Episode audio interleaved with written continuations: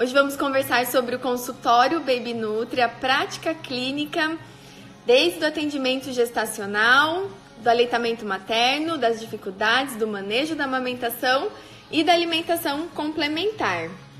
Bom dia, mãe! Minha mãe também colocou despertador hoje. Minha mãe não acorda tão cedinho assim, não, principalmente no sábado. Bem-vindos! Eu comentei que ia mostrar alguns materiais para vocês e no primeiro encontro eu falei do fantoche e eu consegui trazer aqui para compartilhar com vocês.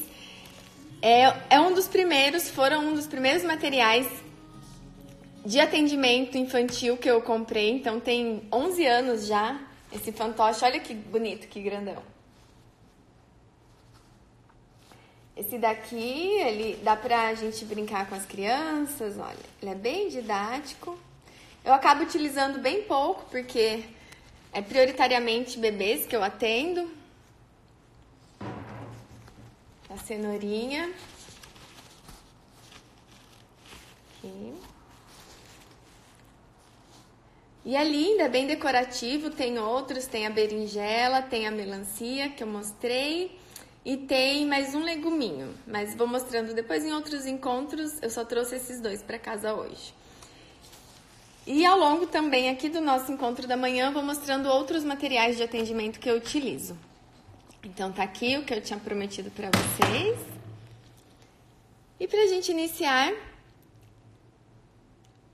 Posso dar de, se eu pudesse, né, dar uma dica para você que vai começar agora, que acabou de se formar e que não sabe por onde começar. A gente teve um encontro só sobre isso também, dos desafios iniciais. A gente se sente perdida, a gente não se sente capaz de iniciar um atendimento no hospital, a gente não se sente capaz de iniciar o atendimento clínico a gente não se sente capaz de encarar uma cozinha, uma UAN, e é totalmente normal, totalmente esperado. A faculdade nos dá muito embasamento teórico, mas pouco embasamento prático. Então a gente vê muito de tudo, quer dizer, também um pouco de tudo, e aí a gente acaba tendo que buscar essa segurança, essa confiança depois que a gente se forma. Então é totalmente esperado. Eu comecei com um trabalho voluntário no banco de leite, comecei com a pós-graduação em saúde materna infantil e com consultoria em restaurantes. Então, tudo isso já compartilhei com vocês e demorou algum tempo para que eu pudesse ter efetivamente o espaço, a clínica para atender os pacientes. Não foi de uma forma imediata. Eu comecei como personal Diet Baby. Teve um encontro também detalhado sobre isso, que é uma forma prática, econômica, não precisa de alto investimento no início e é muito eficiente, porque você tem um contato direto com o seu cliente, você vai na casa dele, você faz treinamento com a cozinheira, com o cuidador, com a babá, vai até o supermercado, orienta compras. E todo esse histórico meu, né, de prática, de mão na massa, hoje eu carrego isso o quanto eu posso para os meus atendimentos clínicos, para a minha prática dentro da clínica. Então, com tudo isso, já tinha esse perfil de atendimento, eu busquei um espaço que pudesse me atender nisso. Então a gente, junto com parceiras maravilhosas, a Karine Brambila e a Bárbara Dantas, nós construímos um espaço, né? Na verdade, reformamos uma casa onde pudesse nos atender. E a casa tem um estilo vó, é aquela casinha, né, bem estilosa, e lá conseguimos fazer uma cozinha experimental, um espaço para cursos, uma sala de atendimentos, um espaço aberto no fundo com uma jabuticabeira e por ali nós ficamos por em torno de alguns anos, uns três anos, e hoje vai estar em novo endereço. E agora eu vou compartilhar com vocês como funcionava isso. Nós podemos fazer muito, né? E não só pelo bebê, mas já desde o período gestacional. Quando temos a oportunidade de estar com essa mãe desde a gestação, podemos otimizar muito a saúde futura desse bebê, através de uma otimização intestinal, cuidar disso para que a mãe transfira a melhor flora intestinal possível para o seu bebê, que colonize da melhor maneira possível através do contato inicial. E hoje a gente já sabe que também através do período gestacional, orientar a mãe que através da gestação já estamos construindo o paladar do bebê. Então a nutrição placentária já vai tendo alterações de acordo com a alimentação materna.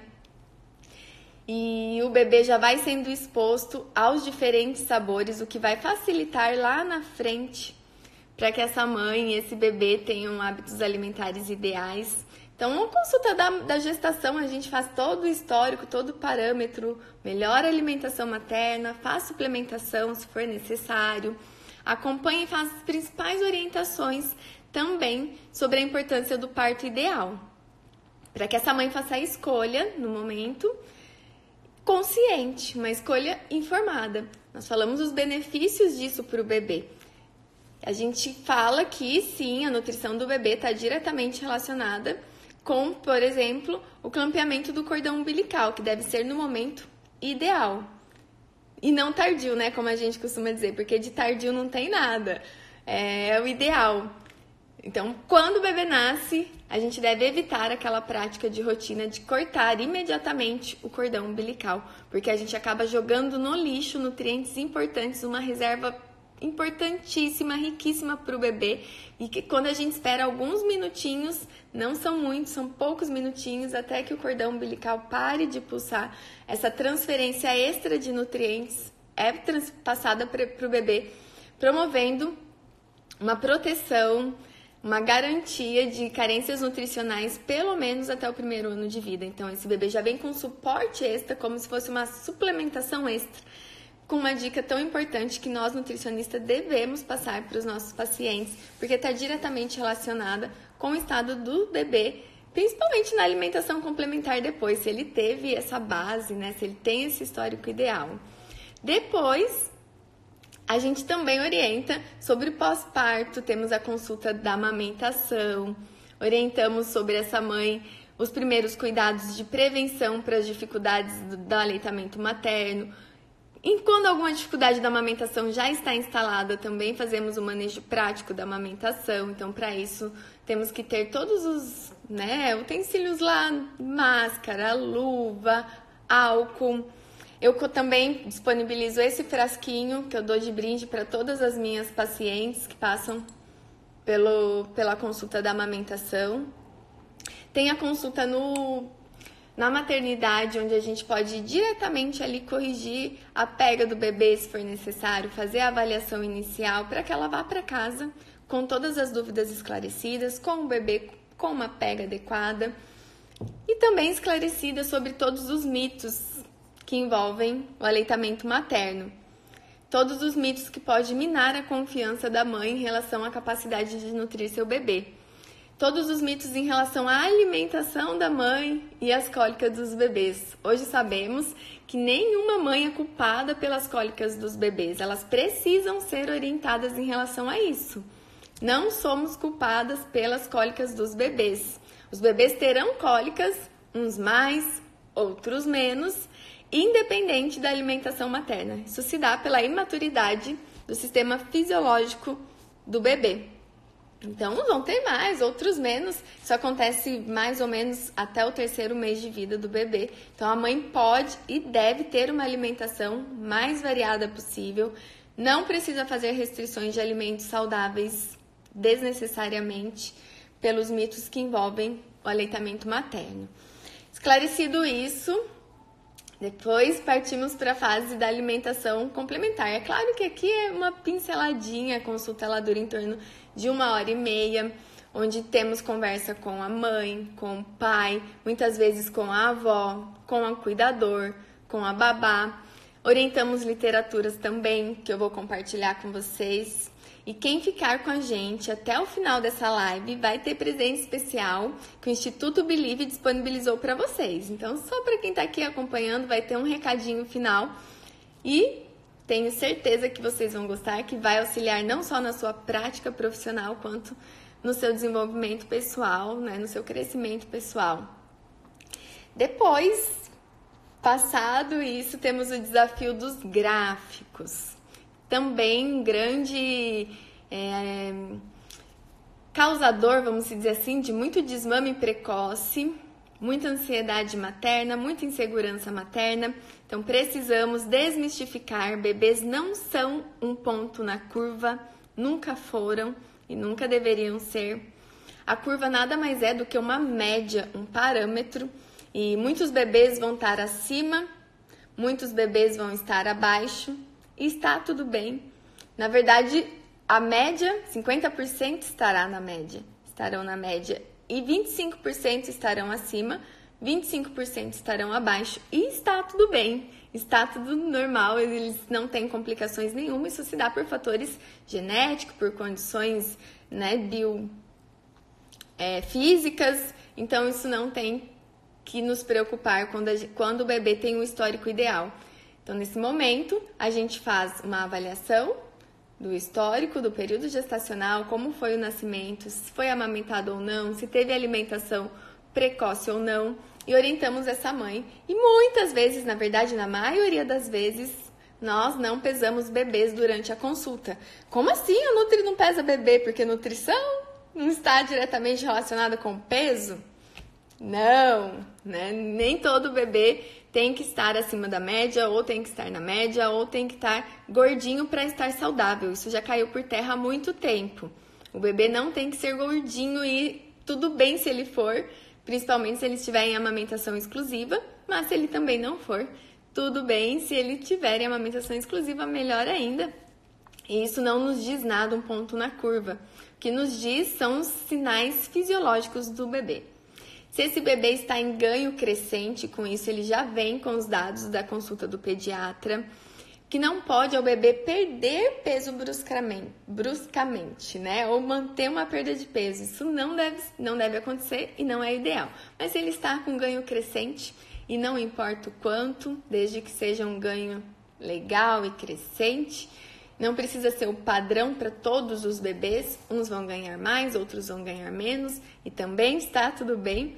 O importante é avaliar os sinais fisiológicos, se esse bebê está feliz, se ele está corado, se ele está hidratado, se ele está com frequência urinária adequada, se o hábito intestinal dele é ideal.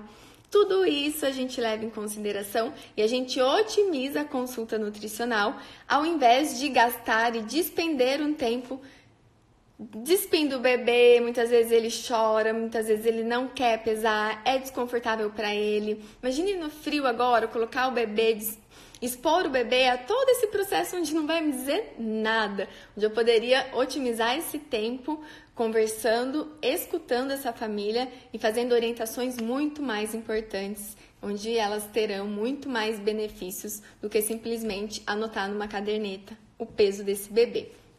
Então, esse bebê já vai me dizer se ele tá bem ou não, só de olhar para ele. Quando eu peso um bebê? Quando é um bebê de risco nutricional, onde ele precisa de um acompanhamento mais de perto desse ganho de peso. Apenas nesses casos, então, sobre, sobre raras exceções, quando é um bebê de alto risco nutricional ou que ele está indo para o risco nutricional. Não existe quantidades é um tema muito discutido já para quem nos acompanha. Essa família, na consulta de alimentação complementar, não sai com, com cardápios quantitativos. Como assim? Mas eu vou para sua consulta para ter um cardápio e saber o quanto meu bebê precisa comer. Sim, muitas chegam com essa expectativa. E muitas vezes eu também já recebi é, de, outros, de outros profissionais o feedback. Mas se eu não fizer, a mãe não vai ficar satisfeita. Mas se eu não pesar o bebê, a mãe não vai ficar satisfeita e ainda vai falar que a minha consulta não é boa. Então eu pergunto para todos vocês: você confia nisso? Você está realmente confiante de que é possível e de que a gente consegue muito mais resultados quando a gente vai por um outro lado de escuta, de orientações, de confiança?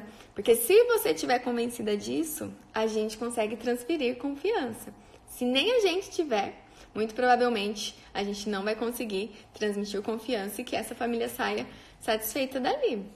E a gente também não nunca vai agradar todo mundo. Isso é importante que a gente saiba, mas que a gente sempre vai dar o nosso melhor. A gente sempre vai fazer uma consulta de acolhimento, de escuta, de empoderar essas famílias, de esclarecer suas principais dúvidas.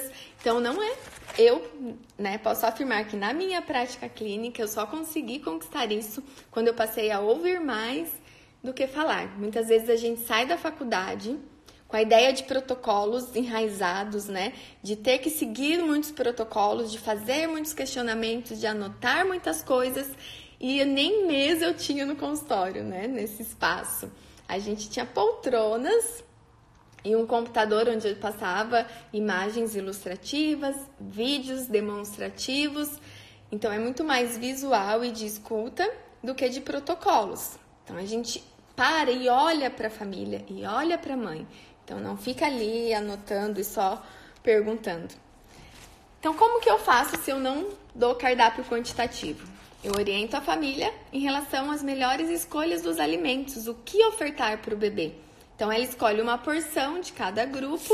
No início não precisa, pode começar aos poucos. Então ela vai ficando muito empoderada, muito segura para fazer as melhores escolhas, para não colocar suas expectativas em relação às quantidades, porque isso vai causar a frustração, que é uma das principais causas do insucesso da alimentação tradicional, porque a mãe quer que o bebê coma raspe o prato, muitas vezes não, acontece, ela se frustra ela passa toda essa frustração pro bebê. Por que, que minha mãe tá tão frustrada assim, tá tão triste assim, tá tão angustiada assim? O que eu tô fazendo de errado, né? Transfere pro bebê que responde com mais recusa, que, que não permite que aquele ambiente seja ideal, seja favorável, seja de prazer, como tem que ser, como pode e deve ser.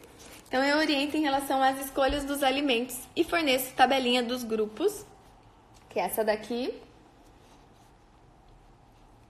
e a mãe pode fazer as escolhas, então é que o dia que ela ofertar arroz, ela não precisa ofertar mandioca, ela pode fazer a escolha entre as opções de legumes. Claro que existem muito mais, aqui são os principais, os mais fáceis de serem encontrados, que fazem parte do hábito alimentar. Um desafio para os pais que eu peço para estar no topo da lição de casa, né? Que é colocar na lista de compra os alimentos que os pais não gostam. Então, o que os pais, o que a família não gosta, a gente coloca na lista de compra e é nosso dever comprar, preparar e ofertar para o bebê, porque é direito do bebê também conhecer os alimentos que a família não gosta, porque ele pode gostar. Né? Então, não esquecer de dar esses alimentos nesse momento inicial também, porque muitas vezes a gente nem compra, porque a gente não gosta, né? A gente nem passa perto. Então, a gente tem que lembrar e se atentar para isso e fazer a melhor oferta com maior diversidade possível, principalmente no início, onde o bebê está formando seus hábitos alimentares. Passado isso, quero mostrar uns materiais que eu uso também, enquanto alguns bebês brincam no consultório, e uma dica do que não deve, né? Que a gente não deve comprar. Até podemos, mas que não é ideal, que não tem muita efetividade, são alimentos barulhentos, brinquedos, né? Tipo esse. Ó, Imagina um bebê jogando isso no chão, batendo o tempo todo durante sua consulta. Não é muito bacana. Então eu tenho alguns como decoração, decorativo, mas os melhores para a gente ter no consultório são os de materiais que não fazem barulho. Então esses daqui são excelentes. Eu gosto dessa, dessa cestinha. Tem uma cenourinha, temos um alho poró, temos um tomate. Esse alface é muito legal, que ele solta as folhas.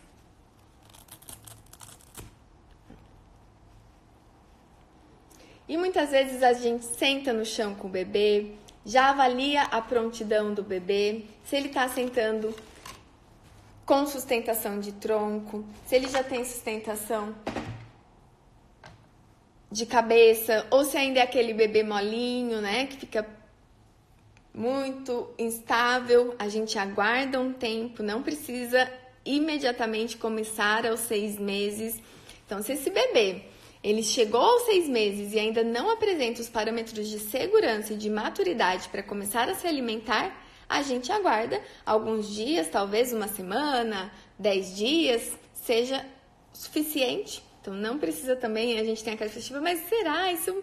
Não, talvez alguns dias, poucos dias, esse bebê já sente com mais sustentação, com mais segurança, e isso favorece com que ele tenha um interesse maior no início, que ele tenha mais prontidão para agarrar e é preventivo a engasgos. Então a gente também fala de engasgos em todas as consultas para todas as mães, desde o nascimento do bebê. Quando esse bebê nasce, ele já precisa, essa família já precisa ser orientada em relação aos engasgos, porque a principal causa são os líquidos. Então, a fase de maior risco para o bebê é a fase do leite, ou a fase da amamentação, ou a fase do leite artificial. E talvez muitas vezes essa mãe passou por essa fase sem saber como prevenir, como agir. E depois, depois na fase da alimentação, essa mãe chega com muito mais insegurança e a gente foi negligente, né? Porque é nosso dever, nós precisamos falar sobre engasgos para as mães. E depois, para ela também não chegar lá com aquela fase onde ela acredita que pegar um alimento grande é perigoso. Porque não é.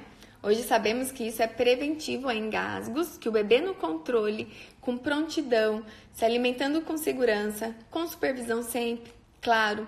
Mas concordam que se ele está no controle, ele agarra o alimento porque ele quer, ele leva a boca o alimento porque ele quer.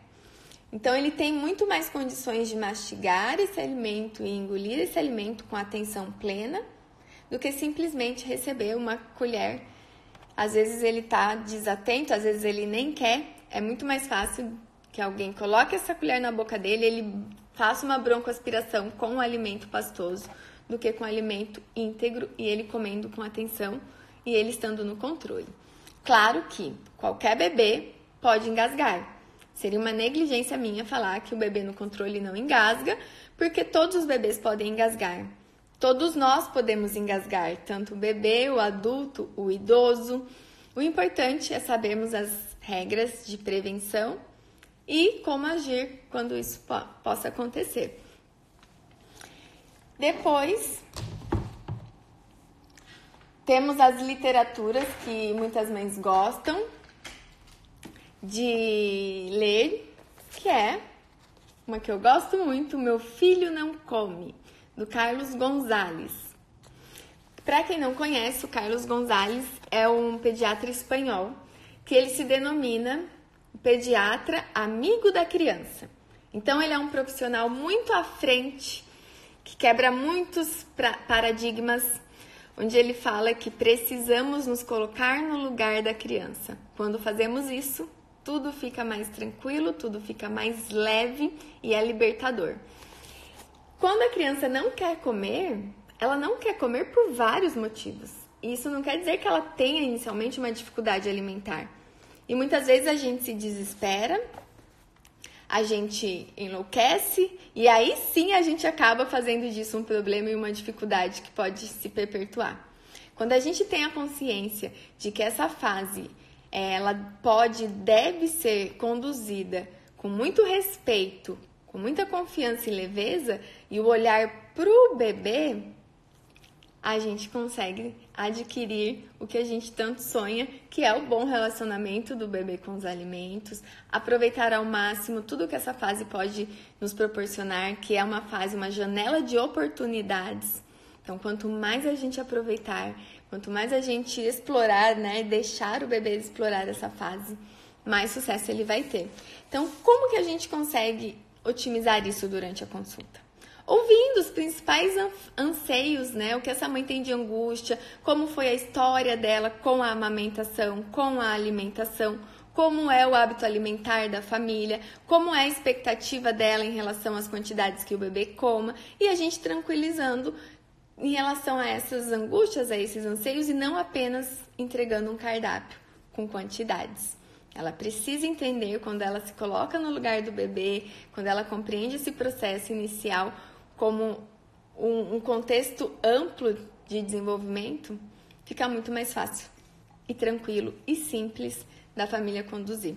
Nossa, Nutri, mas é, ela vai sair da consulta sem cardápio quantitativo? Eu estou batendo nessa tecla porque é o nosso desafio maior para que outros profissionais também mudem essa visão, para que a gente possa ter famílias que saiam dos nossos atendimentos confiantes que elas consigam transmitir confiança para o bebê e não que elas depositem a confiança no papel, né? Aqui na, nos protocolos, nos papéis, como se é fosse, né? Tipo uma tabelinha, não nas tabelinhas, que elas não fiquem fixadas, angustiadas e aflitas nas tabelinhas, mas que elas possam transmitir confiança para o bebê e olhar para o bebê e comer junto com o bebê e ser exemplo para o bebê. É isso que a gente espera, é isso que a gente deseja para todas as famílias e para todos os bebês.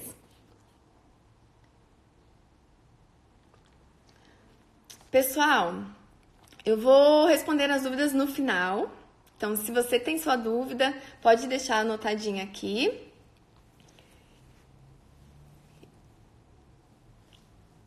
E a minha mãe tá falando que o meu pai tá assistindo na cama com ela.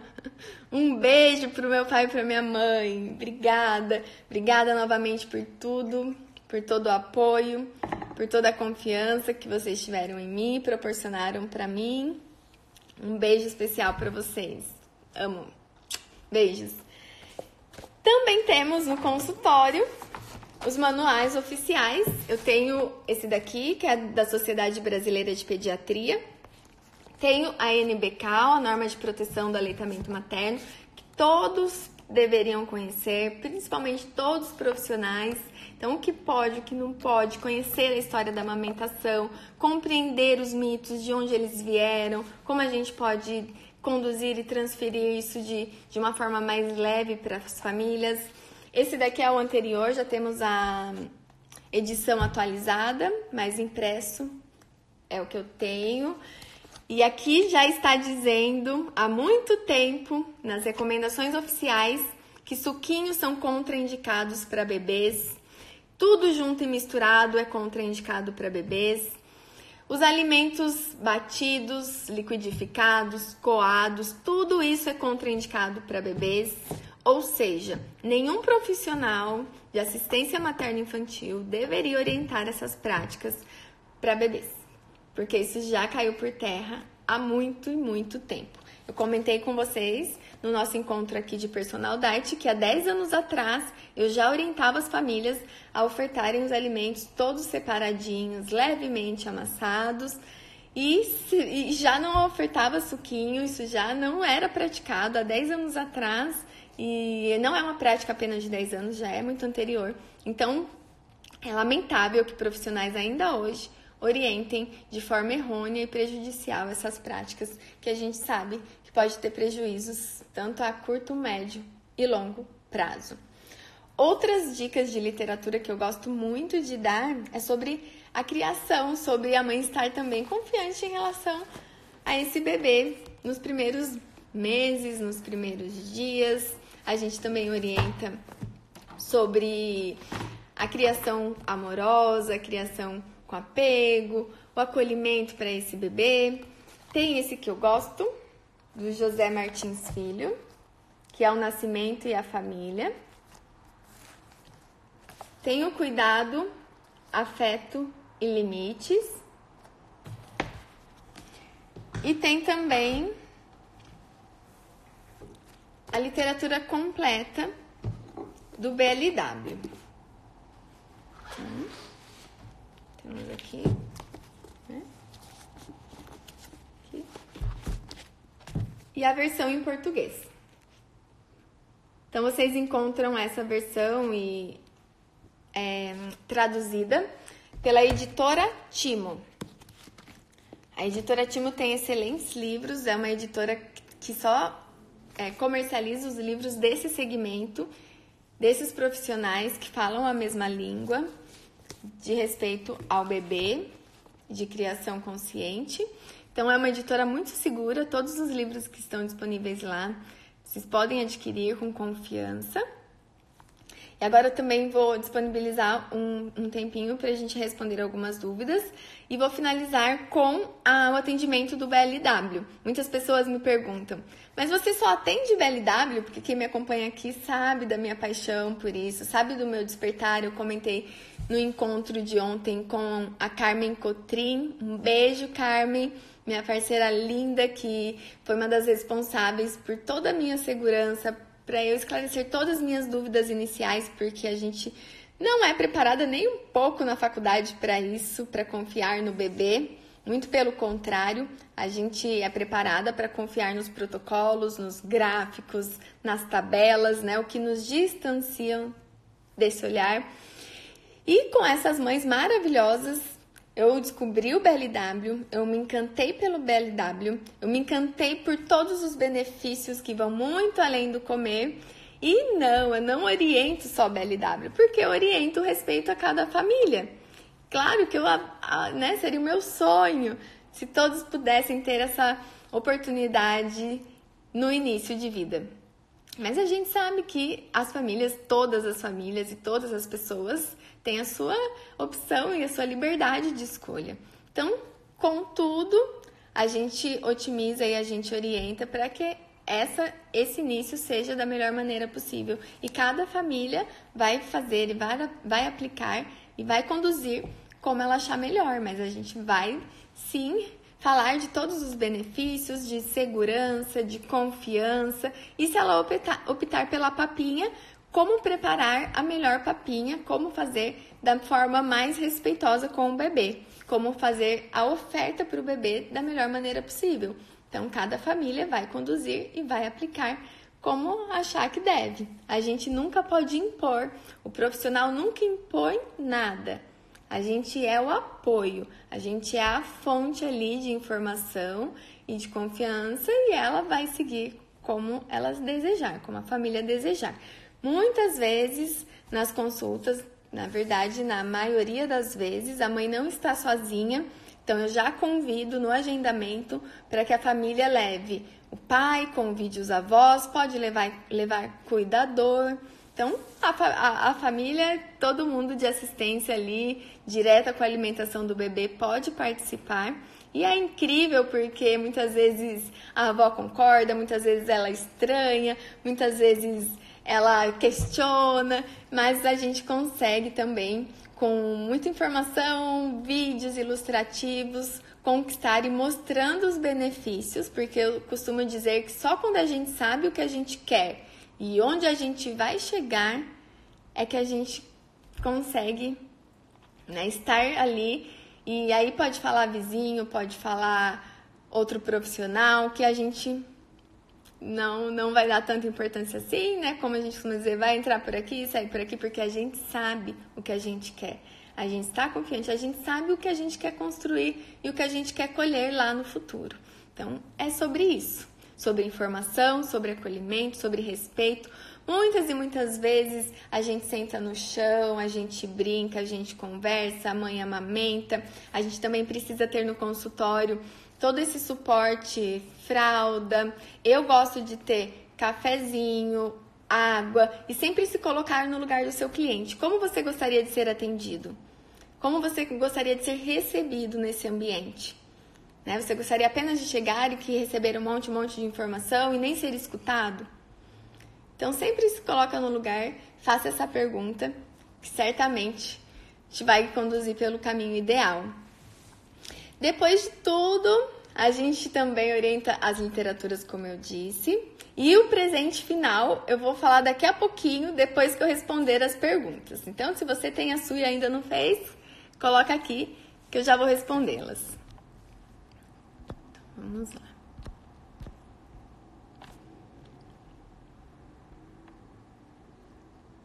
Eu sempre fico tão feliz quando eu passo aqui e encontro pessoas que eu já tive, inclusive, a oportunidade de conhecer pessoalmente, pessoas que nos acompanham por aqui desde o início. Tem pessoas tão queridas que eu falo, já estão com bebês que eram bebês e hoje já são crianças e continuam nos acompanhando aqui. Isso é muito gratificante. Fico muito feliz.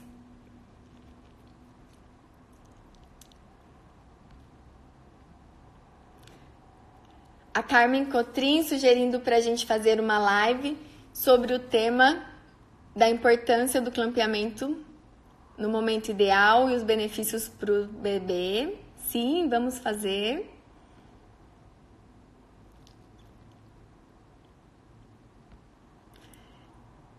A gente também não pode esquecer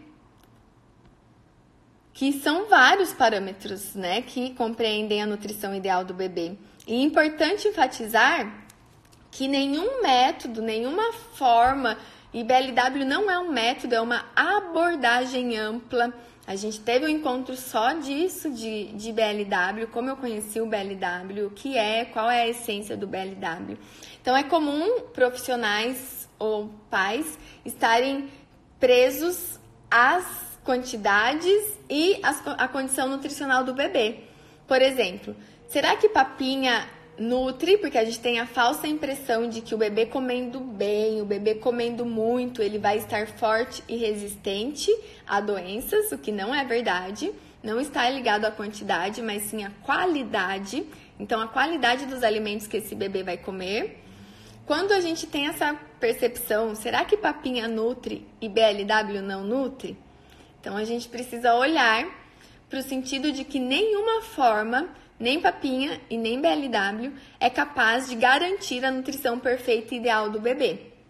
Porque isso já é a consequência de vários fatores que acontecem mesmo antes do bebê nascer, né? A condição do estado nutricional da mãe, como foi a gestação, como foi pós-parto, o que esse bebê recebeu nos primeiros dias de vida, se ele teve alimentação precoce. Então, tudo isso, esse conjunto interfere positivamente ou negativamente na saúde e no estado nutricional do bebê. Então, quando ele chega aos seis meses, eu já preciso avaliar se esse bebê é um bebê de risco ou se ele é um bebê com um histórico ideal, que nos favorece, que tem condição e suporte para conduzir essa fase com, com muita liberdade.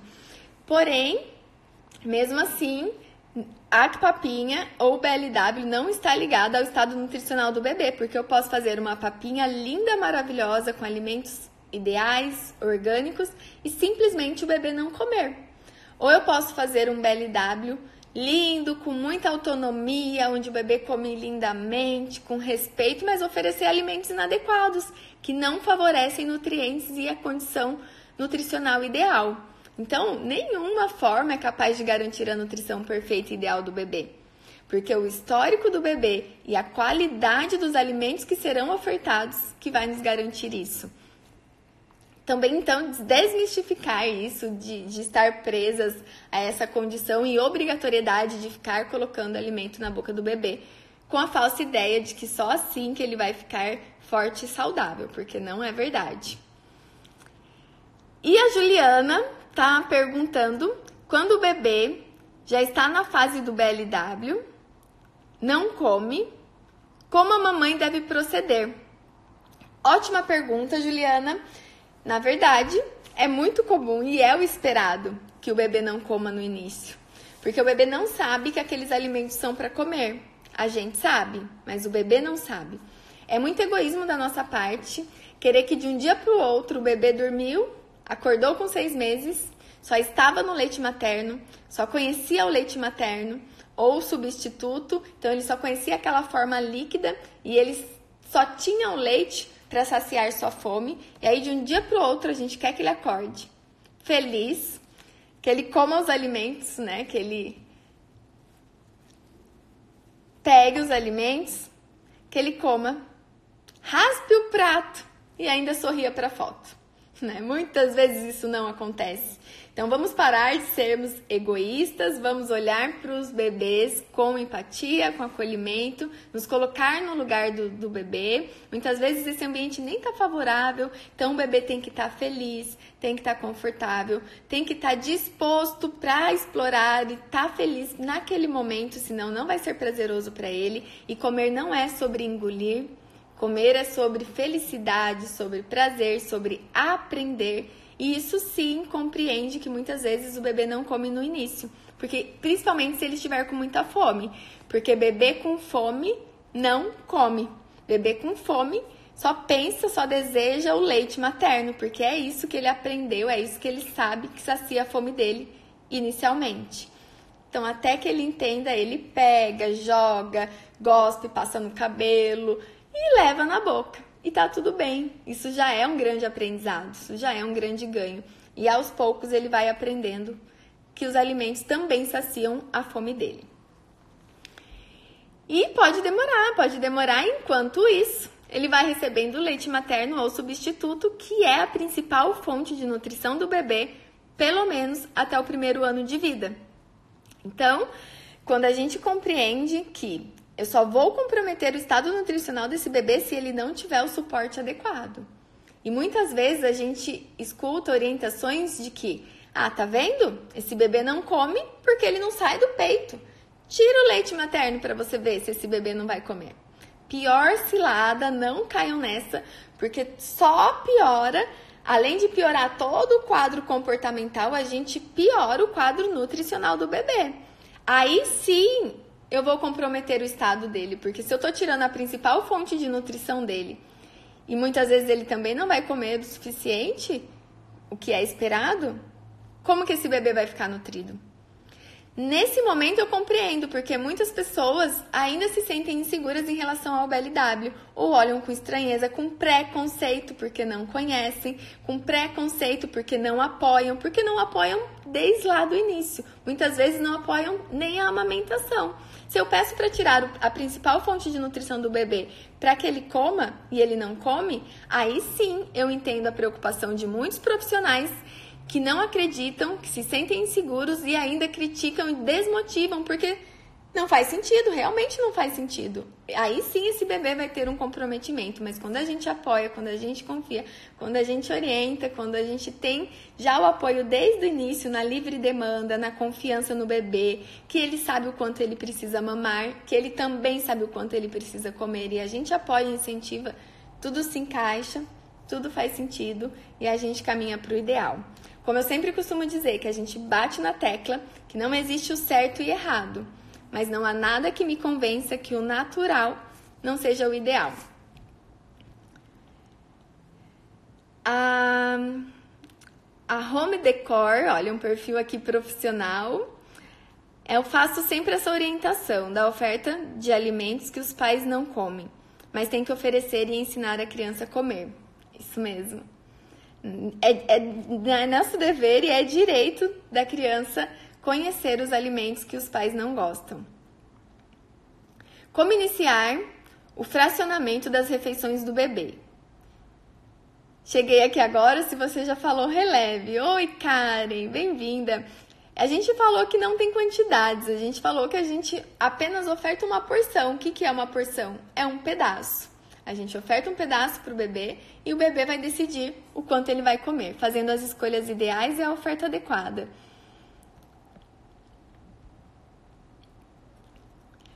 Quais os primeiros alimentos que devemos oferecer ao bebê?